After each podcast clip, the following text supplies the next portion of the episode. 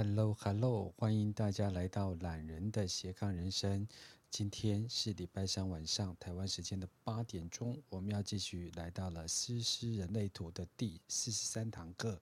我们复习课进入了第20堂课，我们继续要来谈的是情绪中心，你坏坏的能量中心。我们再次欢迎思思老师。思思老师晚上好。邦诺哥晚上好，大家晚上好。怎么有一种做了什么坏事被逮到的感觉？没有，就是因为其实我们已经上个礼拜就是请假了，然后就是休了一个礼拜，所以就有点不好意思这样子。哎，不好意思，我最近因为私人行程比较多，所以经常都在请假当中。对。我个人感觉不好意思，所以我用2000倍的不好意思换你的1倍不好意思。不用，就只是因为刚好我请假，对啊，然后所以就会有一点不好意思这样。那反正我也是常请假的是那一个。我现在已经追上所有老师的进度了。是在你请假这2个礼拜，我们就进行了大地震，所以你最好不要乱请假。对，就是其实因为之前忘记跟大家提醒，然后上一堂课就是结束的时候，其实本来要跟大家提醒一件事情，就是说因为火星带来进入35号闸门嘛，然后就会跟35跟36号，跟海王星连接成为3536这条通道。然后这条通道接起来就是无常的通道这样子，所以那时候其实结束的时候我本来应该跟大家提醒，然后没有跟大家提醒。他从12号开始，然后就一直接，要接到23号。对。然后我其实，在月初的那个就是预报当中，就说在这中间发生很多事情，可能很多无常的事情，可能计划赶不上变化，可能很多时候。例如说什么大跳电啊，或者是大台风啊、大水灾啊、大地震啊，什么什么什么之类的这些事情，可能大家尽量平常心面对，就是做好万全的准备，然后平常心面对。可我真的没有想要，就是这些东西是会有实现的一天的。那不叫实现，那叫印证。你实现什么？实现是愿望啊，这种才要实现。就是我们做占卜跟预测的人最怕准这件事情。对，其实就是很怕他准确的那种状况。对，就为了你没有讲，所以你要不要一个人发1万块？哎，趁机勒索。一切都在开玩笑当中，对，但就是毕竟我们台湾本来就身处在地震带啦，环太平洋地震带，所以大家多少还是要注意一下这样子。那对，这条通道会一直接到明天9月22号、9月23号之后，火星就会开始走向下一个闸门，45号闸门。哦，对，他家喉咙中心。提醒大家什么？所以就是提醒大家，它是有关于喉咙中心，是有关于资源收集跟金钱的能量，这是45号闸门，所以它跟很多都是关于我拥有的这个部分。然后它最好对他来说最舒压的方式就是花钱，不是赚钱啊。当然，他本来就是他就是喜欢赚钱，因为他是资源收集的部分啦，所以很多资源都会来到他的面前啦。金钱也是一种资源，大家就好好赚钱这样子。可你因为你知道火星它是一个就是冲动的不成熟的能量，所以你很有可能一瞬间就是冲动性赚钱，或者是冲动性花钱，然后冲动性破费的那种状况。所以要赶快把那个荷包跟所谓的提款卡剪掉，就是看紧就好这样子，不要就是说乱花钱啊，或者是干嘛的那个部分，该买的就买，因为你该花的还是要花嘛，可是不该花的就不是因为冲动性，然后一时就买啦，还是不买，是不是？对，然后就一直买，就破费的那种状况。那你要说，它会不会为我们带来金钱赚钱的能量？因为它毕竟是一个金钱本身就是一种能量交换的能量，所以它流通了，基本上它还是会为你带来相关的能量。可是就看我们怎么运用这股能量这样子而已。对。但是当然，就是你要赚钱，有可能是会赚钱，但我不知道你们会怎么赚钱。对，就是喜欢轻松赚或者是什么的。我没有说躺着赚哦，对对。啊，你说轻松赚的另外一方不就躺着赚吗？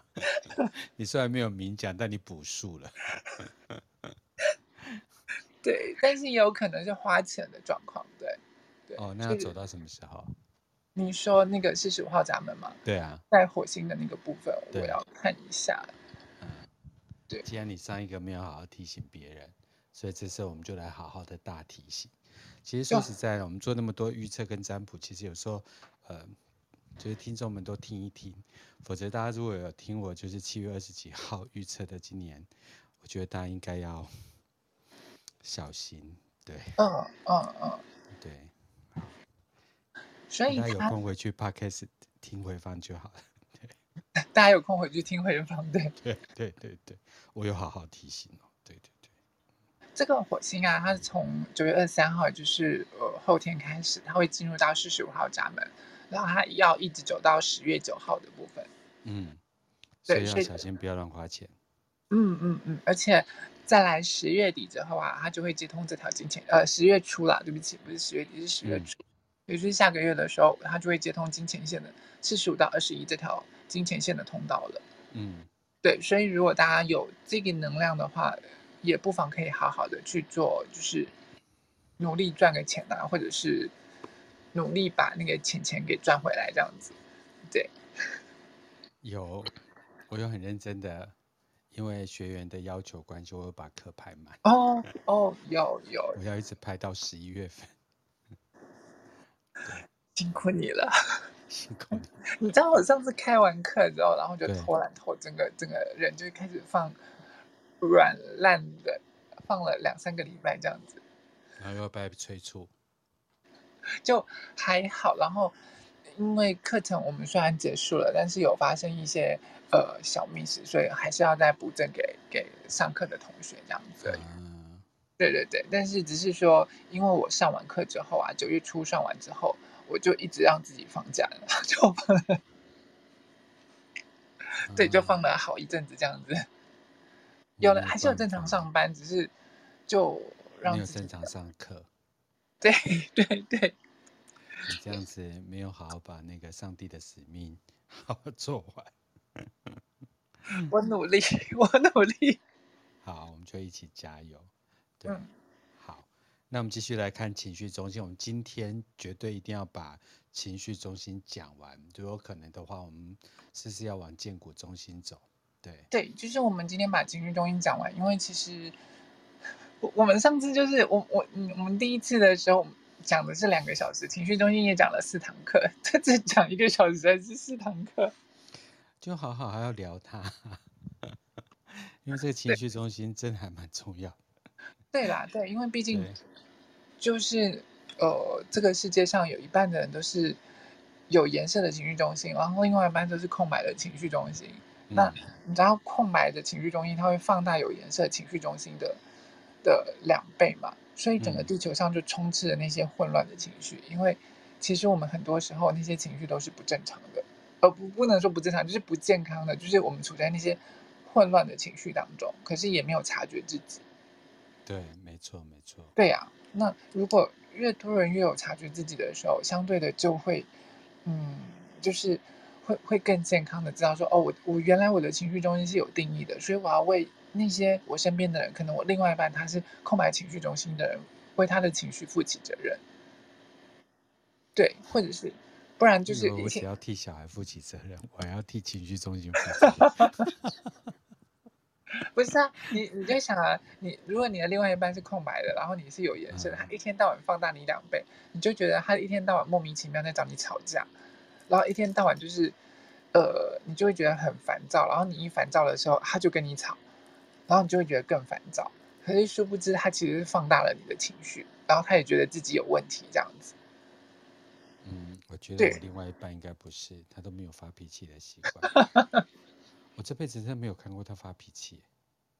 真假？真的。这表示他真的其实 EQ 真的很高哎，他的情商很高。搞不好他缺乏某个不会那个发脾气的器官，也有可能是因为他其实已经就是说，如果健康的空白情绪中心，我们上次有讲到，他真的学习到当中的智慧的时候啊，他其实是能够明白说谁的情绪是处在混乱当中的，然后谁的情绪是健康的，那这些是不是我的情绪，如果不是我的情绪的话，我是不是该把这些东西归还给原来的人，让他为自己的情绪负责，我只要为我的情绪负责就好了。没错，对呀，对呀，这我觉得这也是我们很多时候我们大部分的人该学习的地方。没错，但讲的简单，不会发脾气，就好像我是一个很幼稚的人。哎，不会，因为我觉得情绪就比较饱满一点嘛。嗯哼嗯哼，对很多事情都会有情绪，所以我就想说啊，到底是我太有情绪，还是他完全没有情绪，是冷血动物这样子？也不见得啦，因为如果回到他自己，如果他是完全情绪中心空白的人的话，他基本上他自己一个人的时候，他会比较属于比较偏冷静的状况，但是并不表示他没有情绪，因为他只是他当他看清楚了、懂了自己有所察觉的时候啊，他其实只是我知道那这个状况我要不要发脾气，我该不该发脾气？那我有这些情绪的时候，我们一般的情绪可能指的是一些比较负面的情绪，可是他一定也会有开心快乐的时候，或者是他一定会有他自己哀伤或难过的时候，只是他有没有展现出来，这样这些都是我们的情绪啊。你知道那个Switch 上面有一款游戏叫做漆弹吗？哈，就是那个乌贼，它是漆弹游戏，非常红非常红。我没有玩过这款游戏。它一上市之后啊，3天之内就打破了日本的那个就是游戏的记录，就打败动物之森啊，打败很多像皮克敏啊这些东西，然后这次我看到他有情绪跟欢乐的时候，就是很开心这样子玩，手足无蹈耶，我不晓得。好，下面的朋友一定不知道我在讲什么。对，我们赶快回到情绪中心。其实我们要带回来的就是空白情绪中心的时候，因为我们上次讲完空白情绪中心，所以我们就带回来讲关于空白情绪中心这些小朋友他们的难处，尤其是身为小孩子，因为我们那时候我们上一堂课讲到说，空白的情绪中心，不管是不是情绪中心，空白的能量中心，它就是接收器跟放大器嘛。没错，它就是属于，也不管能量中心，你甚至像闸门啊那些都一样，它就是只要关于你空白的地方，它就是一个接收器，然后放大的那个状况。别人靠近你就亮，对你就会亮起来，然后而且还是两倍。行星运作的过程当中，一运行到那里，你没有，你也跟着亮。对，哎，你都有在做笔记？我没有在做笔记，我好歹跟你上课上1年吧，我没有在做笔记。对，好哦，很好哈，对，初阶班啊，幼班也有上到初阶班的感觉。我该感到欣慰嘛，让我第一滴眼泪，然后擦一下这样子。真的，小孩终于长大了。对，像说的好像我被他选一个妃子。好了，可以嫁了，这样吗？我要娶啊，没有嫁。好，我们继续。好，他会那个就是就灯亮，然后也会加倍，所以我们继续来。就你就看这些小朋友啊，他在从小出生的时候，他就很容易接受家中所有的情绪起伏。所以他们。因为他们不懂这些状况，所以小朋友刚小的时候，他不知道怎么接受到这些情绪啊，这些状况的时候，他只知道他接受到这些东西很不舒服。因为你知道，一杯空的水，他要装进2倍水的时候，那水真的是很不舒服，他一定会满出来的状况。所以这孩子可能会容易哭闹，或者是容易躁郁，或者是干嘛？这其实是因为他接受了家中所有的起伏。可是慢慢这个孩子长大了。他接收到了这么多情绪的时候，他很容易会把爸爸妈妈的情绪当作是自己的问题，当作自己的情绪。你看哦，像爸爸妈妈在吵架的时候，那种情绪的张力是很强大的。可是在旁边的小朋友，他们不知道该怎么办，因为他们处在那个能量场里头。他只能够躲在旁边害怕，然后他就会想说，是不是我哪里不好，或我做了什么，所以爸爸妈妈不开心，才会做这些事情，才会吵架。嗯，他其实是很害怕情绪中心那种2倍的能量，而且这些空白情绪中心的孩子啊，如果你有这些小孩的时候，你常会发现他们容易放大，然后扭曲这些情绪，嗯，而且他们容易在爸爸妈妈身上学习怎么释放这些情绪。嗯，就爸爸妈妈就是你看到，像如果爸爸的情绪来的时候，然后对妈妈做家暴，然后小孩子可能会反抗，小时候可能会觉得不好或者是干嘛，可是常常为什么家暴的小孩子最后他会成为家暴的施害者？嗯，加害者，对，加害者，他也是这个样子，施暴者，加害者，对。没关系，我懂。我突然就是卡词这样子。对，嗯，哦，所以他就是把父母亲扭曲的情绪中心的角色，然后放到自己身上，嗯，要不然他就是受害者。对，所以他就极度害怕这些东西，要不然他就变成加害者。对，他长大的时候可能会就是因为。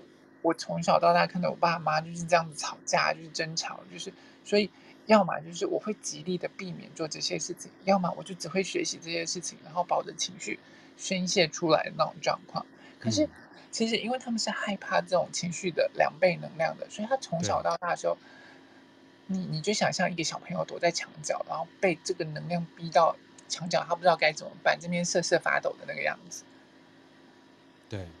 对，那你想哦，他们为了学会保护自己，因为这些2倍的能量被放大，例如说2倍生气，2倍伤心，可能爸爸或妈妈在伤心难过的时候抱着小朋友，然后就会比较不伤心了。然后小朋友被放大这个情绪，他也会知道哦，原来我这样抱着妈妈，妈妈可能就会比较好了，或者我这样抱着爸爸，爸爸就会比较好了。这时候，当他下一次再碰到这样子状况的时候，他会怎么做？嗯，我要让妈妈的能量的情绪能量先平静下来，先平复下来，所以我先去抱着爸爸，先去抱着妈妈。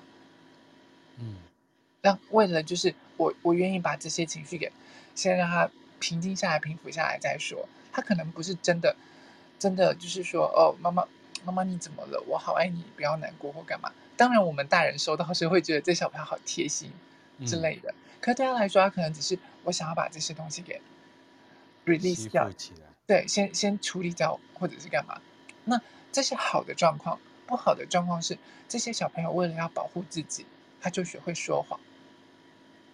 嗯，因为妈妈不喜欢听我说什么话，所以我就不说。如果我说了，妈妈就会生气；如果我说了，爸爸就会生气。所以他为了要自己存活，他就学会说谎，或者是隐瞒真相。他不要让那种情绪，因为他是加倍嘛，对呀，不要去吸附那种加倍，所以他就选择了回避的方法。对，我就选择逃避，因为我不要去碰这些东西，我不喜欢。他空白的情绪中心一旦2倍来的时候，我不想跟你冲突，对，因为我跟你冲突我会不舒服，然后我会受伤，我会难过，所以他为了保护自己，他就会学会，那是我们人的本能，我要保护我自己，所以我一定要。找到一条出路。那当我发现今天放学的时候，爸爸妈妈问我说：“你今天有没有考试？”“没有啊。”“哎，瞒过一次我就不会被骂了。”“你今天考试考得怎么样？”“哦，老师没有发考卷啊。”然后瞒过了一次之后，我知道这个东西可以了。对，那我下次就会开始慢慢学会说谎，因为这我就可以保护我自己啊。或者是隐瞒真相，不愿意去面对真相，因为我不要面对真相，我就不会跟这些真相，然后跟这个人发生冲突。那我不会跟他冲突，或许爸妈就不会不开心。从小是这样子，长大变成跟朋友，我不要戳破他，我不要跟他戳破他的真相，这样子我就不会跟他起冲突了。哦，我懂。对，所以他就一点一点一点的，从小开始就学习这些东西，他就会避免冲突。然后不愿意面对真相，逃避真相的状况，甚至隐瞒真实的自己。哦，所以空白，这个情绪中心的人会创造一个安全的假象，久而久之，对，这还蛮辛苦的耶。你看，对啊，你看，如果我今天是22号或者是55号闸门落在空白的情绪中心，我明明就是会有情绪化的设计，可是今天我情绪化的时候，爸爸妈妈可能就会很生气骂我，你怎么这么情绪化？或者是跟朋友相处的时候，大家会因为我的情绪化讨厌我，因为我动不动就哭，大家开始讨厌我，然后我就只好隐藏我真实的自己。我明明很想哭，我还要跟大家讲没有啊，没事啊，我没有怎么样。然后爸爸妈妈问你怎么了？你现在怎么了？你说啊，没有，我没有事情。对，你就想这些孩子，因为在这样子的状况下，他隐藏了自己，最后他就容易在关系当中变得扭曲了，因为他小时候已经把自己真实的自己藏起来了。这也太小大人了吧？就他都很多时候我们其实都是在那种受到外在的制约而不自觉的。对，然后就会慢慢越来越大的时候，我们就会在关系当中扭曲。先是跟爸妈的关系扭曲，我不愿意让爸妈知道我怎么了，我不愿意展现真实的自己。再来跟朋友的时候，我会开始隐藏，然后让自己委屈，因为这样子朋友就会开心了，你开心我开心大家都开心，所以那就委屈我自己吧。然后到了开始跟另外一半相处的时候，要么不是委屈，要么就是把所有的那些过往的委屈，你说的另外一半你应该理解我，然后就把这些东西开始宣泄出来。如果照师这样讲，也就是说跟这类型的人越亲近，就会越能够直接去感受到他的真实的情绪能量。反过来就是对外人来讲，他就有一个包膜式的情绪，让人家以为他就是一个好好先生或好好女生。如果是越亲近的人，他就越容易爆发。会是这样子的状态吗？应该是说不一定，但是我们当然很多时候，我们对越亲近的人，反而就越容易没有耐心，跟越容易没有包容的那种状况。那这是台湾人。对，在国外，比较不是这样。对，我们常讲，就国外真的是不要把工作带回家，因为我在菲律宾20年嘛。如果因为我跟很多西班牙人相处啊。他们就是真的不太把工作的情绪带回来，反而就是比较经营在家庭这样子。那台湾人就很容易在家里谈工作的事情，然后对外不敢讲的事情，对老婆啊，对小孩啊，哇，那可凶着嘞。对，我真的是真想送他3个字：王八蛋哎！哎呦，对不起。对，对外好好先生，然后对内就是拳打脚踢，这样吗？真的。然后就之前说的台湾人就是生活已经够辛苦了，不要把自己的家庭搞得那么一团糟。对，我觉得是嘞，真的是这样子。然后真的，下次应该介绍2个菲律宾人给你。菲律宾帅的吗？帅的我可以。哇，菲律宾帅的很哎，对。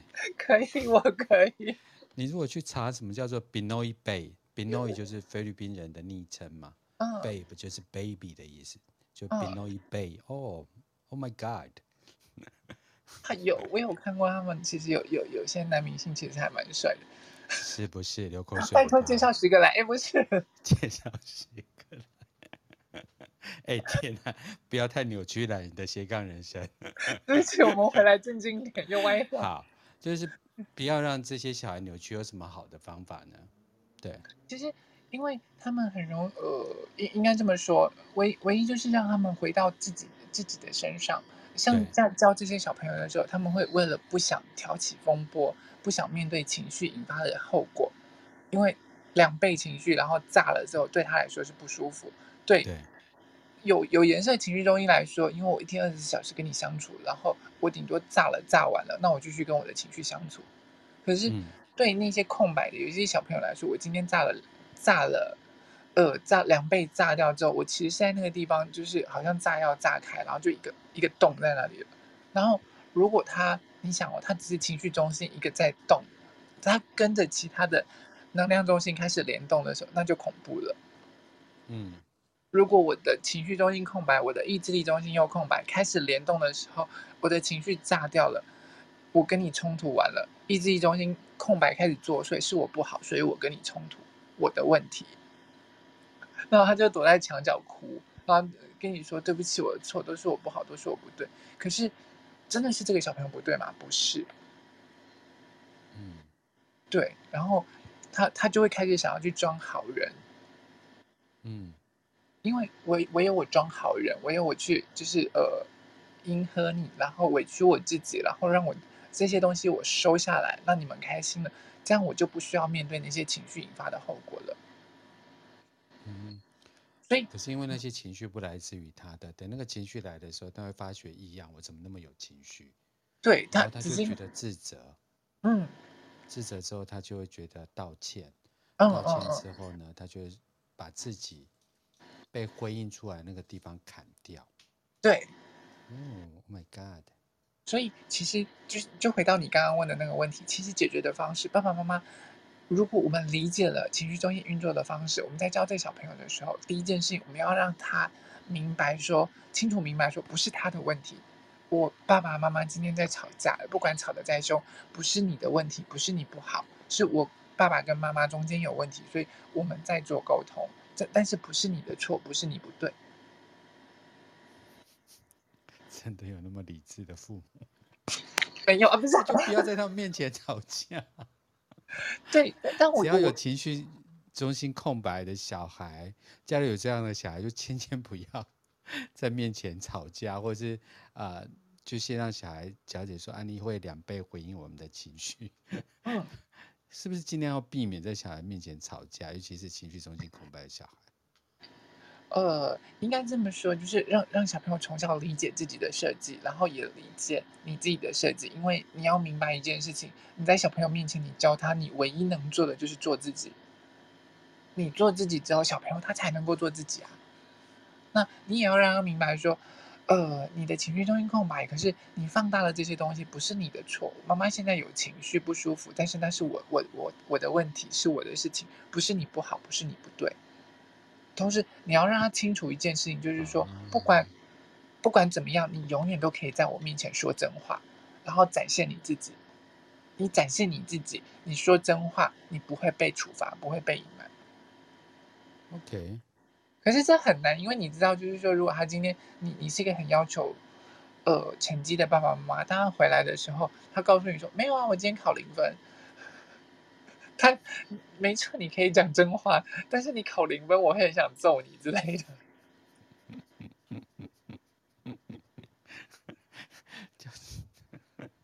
好，我想这是人生的学习哦。这一段那个思思老师没有生过小孩，我们先了解一下他理想化的人生世界。没有，对对对，就是就很多时候会有两难的那种状况，所以其实你就是要让小朋友们知道说。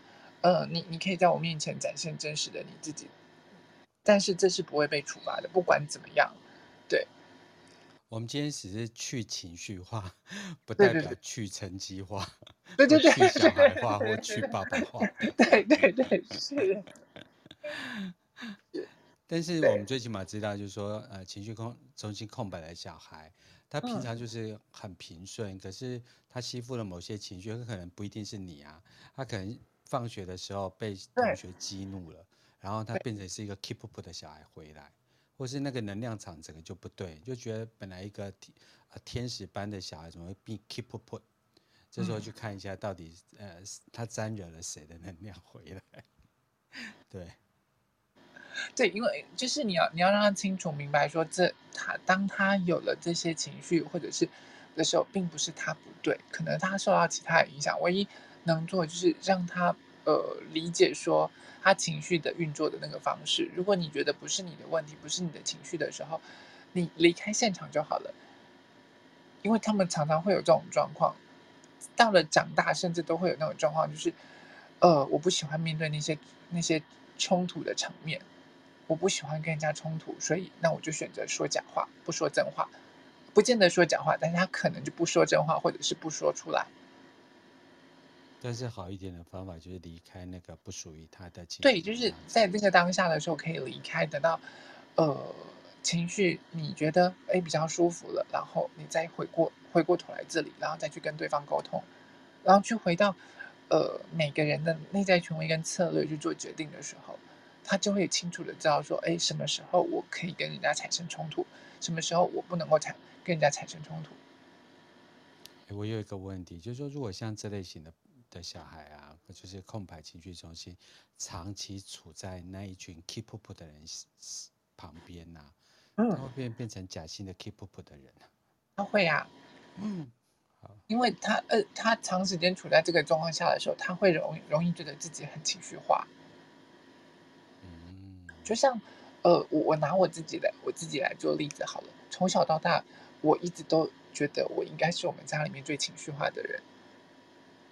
当然，毕竟我有22跟55号这个闸门，这两个闸门我本来就是情绪化的设计。但是因为我的情绪中心是空白，所以我们家就只有我一个人情绪中心空白。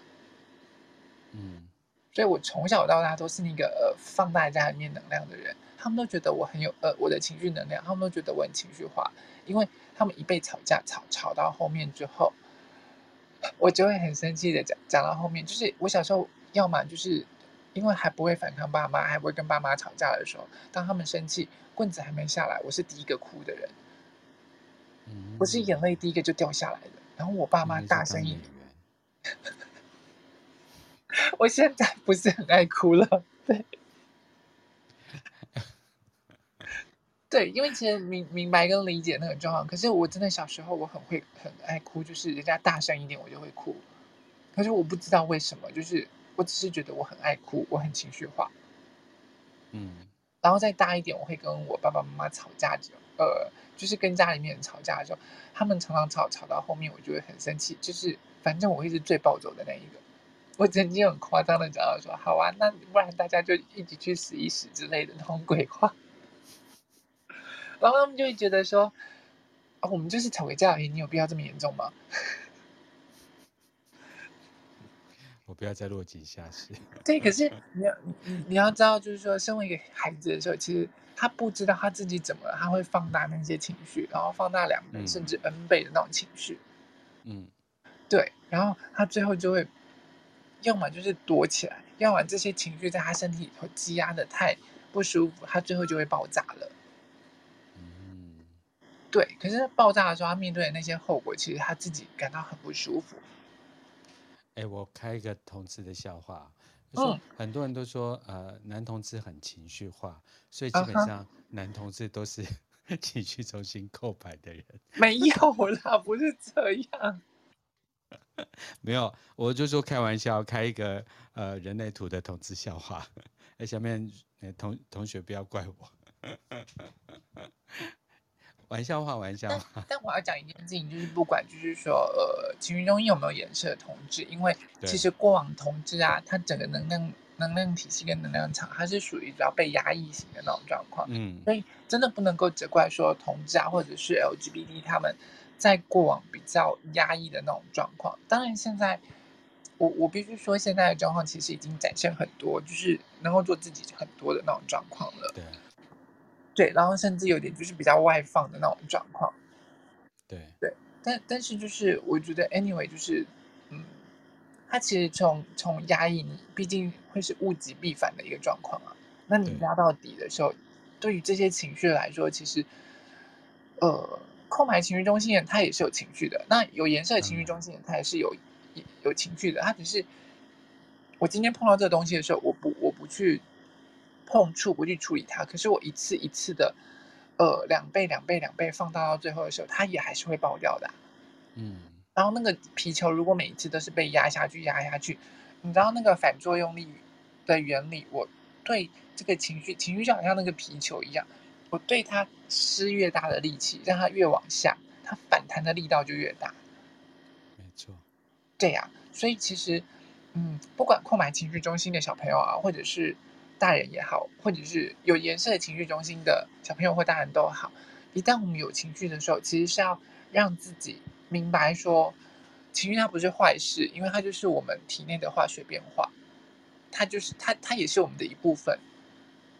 它需要，有一句诗诗老师所讲的，有颜色只是有固定的轨迹，那个颜色只是没有固定的原因的轨迹，只是但是不是没有情绪的意思，对，所以我们试着就是我们要自己去处理自己的情绪，自己去抒发，例如说运动也好啊，或者是哭一哭啊，大叫啊，笑一笑啊，闹一闹什么都好，就是你的情绪流泻掉了，流泻开来了之后，那些能量才会开始真的动起来。对，你很多时候，即便有时候你好像觉得说吵架不好，可是也许有时候吵架吵开来了，它其实是一种爱的能量的流动。接纳，就是每一个能量中心的原样跟原貌。对，我接纳我自己的样子，我也接纳你的样子，然后我们接纳彼此的时候，那个能量流动开来了，才有新的可能性。不然卡死在那边，那潭死水都卡死在那边，就不会有新的东西进来了。没错。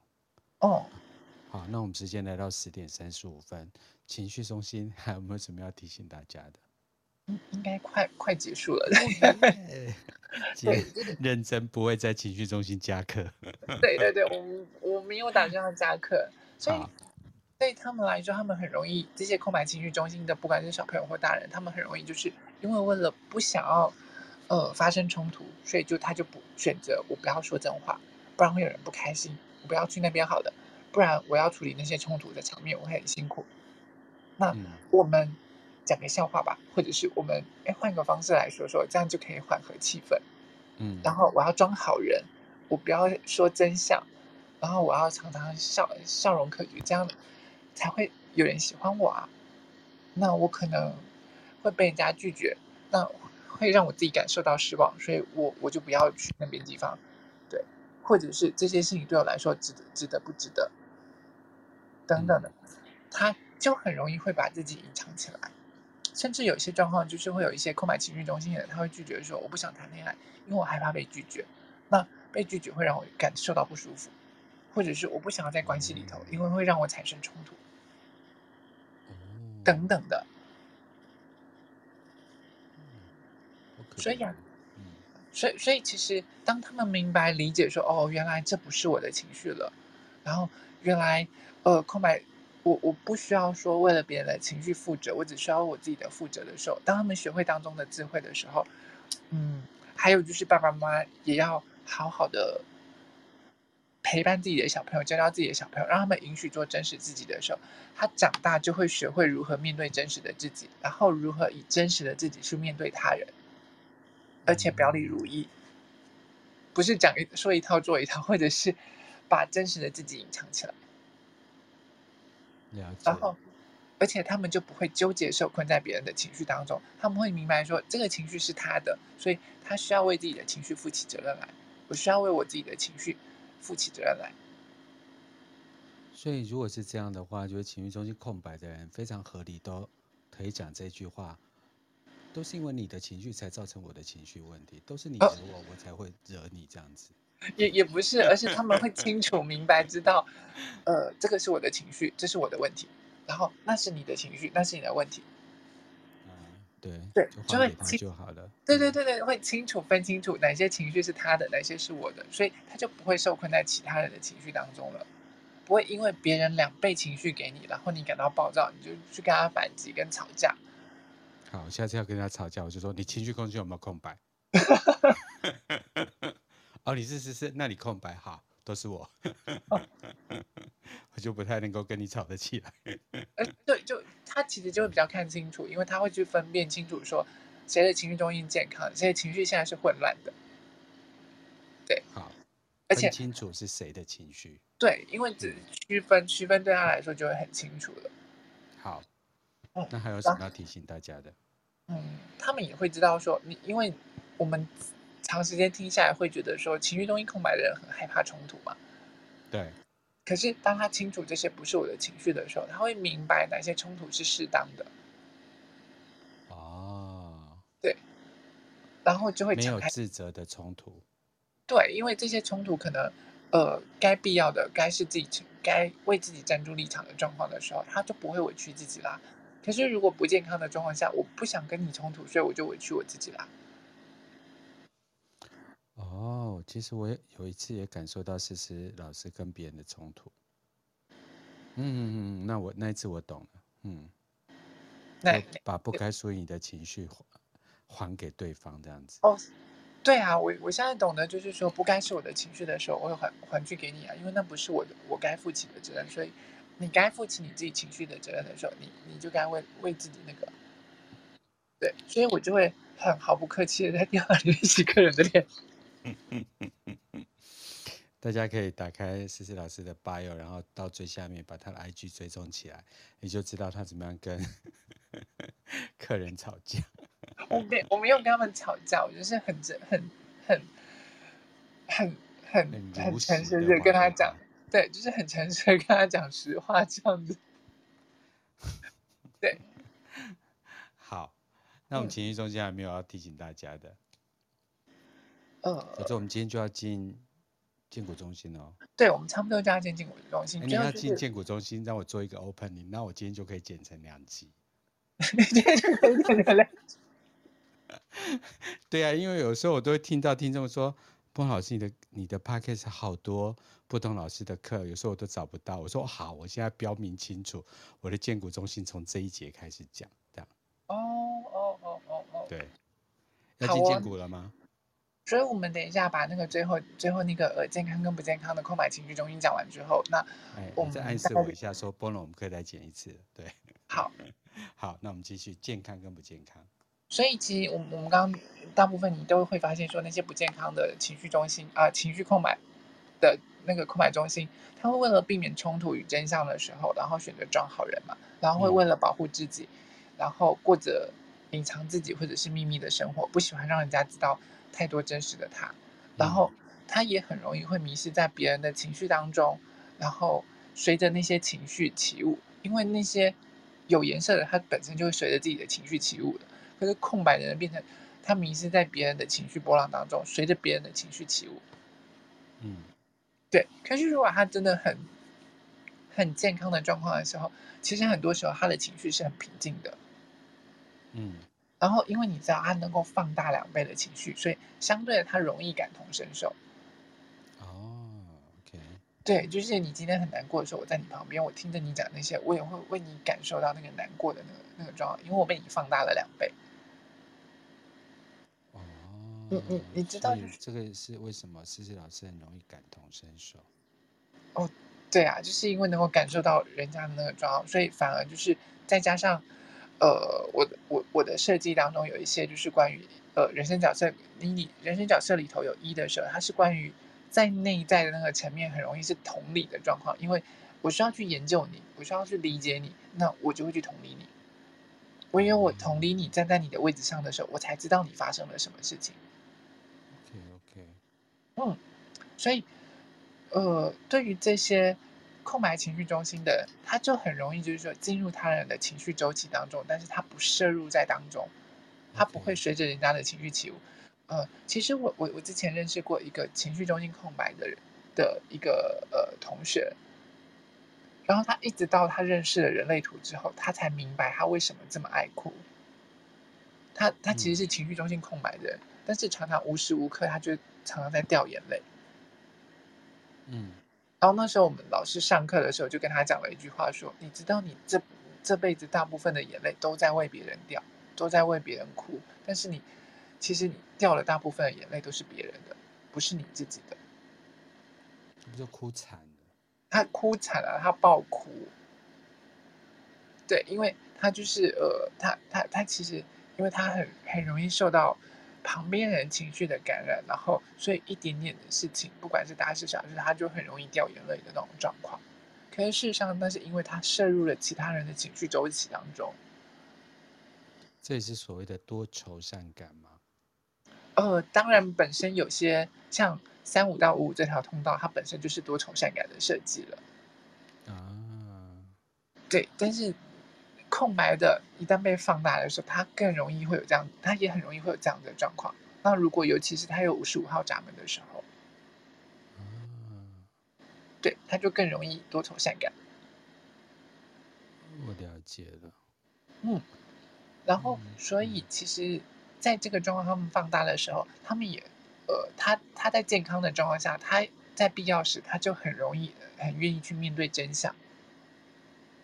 重点是他们如果是真的很健康很有智慧的时候，在情绪中心学到了智慧的时候，这些空白情绪中心的人，他们能够客观的成为情绪的观察者，最终可以去辨识出谁的情绪是健康的，谁是不健康的。那这是你的情绪还是我的情绪？那在情绪的状况下，我们该怎么处理才会比较好？它就会变得非常的客观，然后不再深陷在这些情绪的游戏当中。因为其实对我们来说，其实人跟人之间最大的关系，这些关系能量场上的摩擦，容易造成很多的情绪跟情感上面的连接，然后还有摩擦。对，所以他们反而就容易变得比较客观的那种状况。好，我要再讲一个，可能有一点就是我有个问题就是说，有些人会假高潮但我一定要问这件事，因为这个在諮商或者是顾问的工作里面常会谈到，就是在婚姻关系里面的这件事情。所以像这种情绪性空白的人，为了迎合对方或者是让对方有台阶下，会不会在房事或性事这件事情在他不了解健不健康这件事情，他比较容易去为了满足对方，所以做了一些假高潮的状态。你可以很诚实的跟我讲你也可以说 Bono 你乱讲。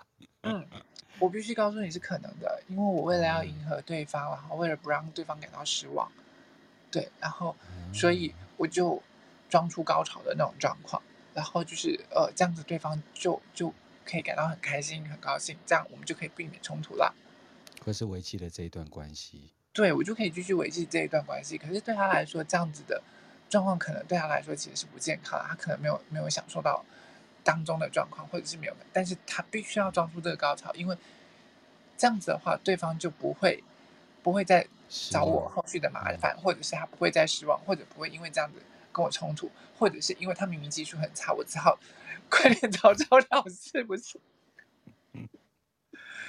我们在讲一个很真实的生命状态嘛，所以如果用到一些词大家比较不舒服，但是我们在讲就是说，因为我们正在研究这个人类图的部分嘛，所以我要开你玩笑了，我要老师，所以你很容易假高潮。我以前有，你不要说。你看吧，你看我这个就是很好的主持人，可以问出美感。等一下，我哪次不爆自己的料，我真的觉得很烦耶。但是这个真的是很实用主义，对，必须老实说。可是因为确实就是空白的情绪中心，他为了避免让对方失望，那他可能会下意识的就是做出这样的状况。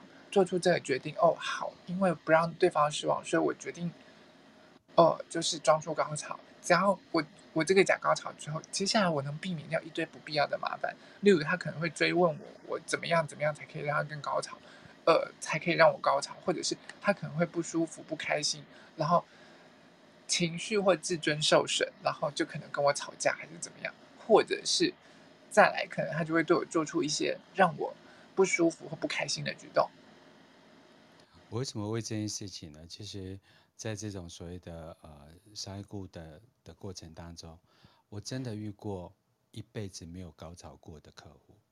但他生了2个小孩，但他可以很诚实的跟我讲他一辈子没有高潮。我应该去查一下他的人类图情绪中心是不是空白。尤其是我们东方的女孩子，就是对于这个部分其实是比较被压抑，然后比较没有办法那个的。